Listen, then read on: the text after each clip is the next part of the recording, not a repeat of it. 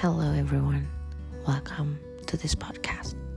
This podcast is about when I speak my mind through the words that I can't speak in reality or in real life.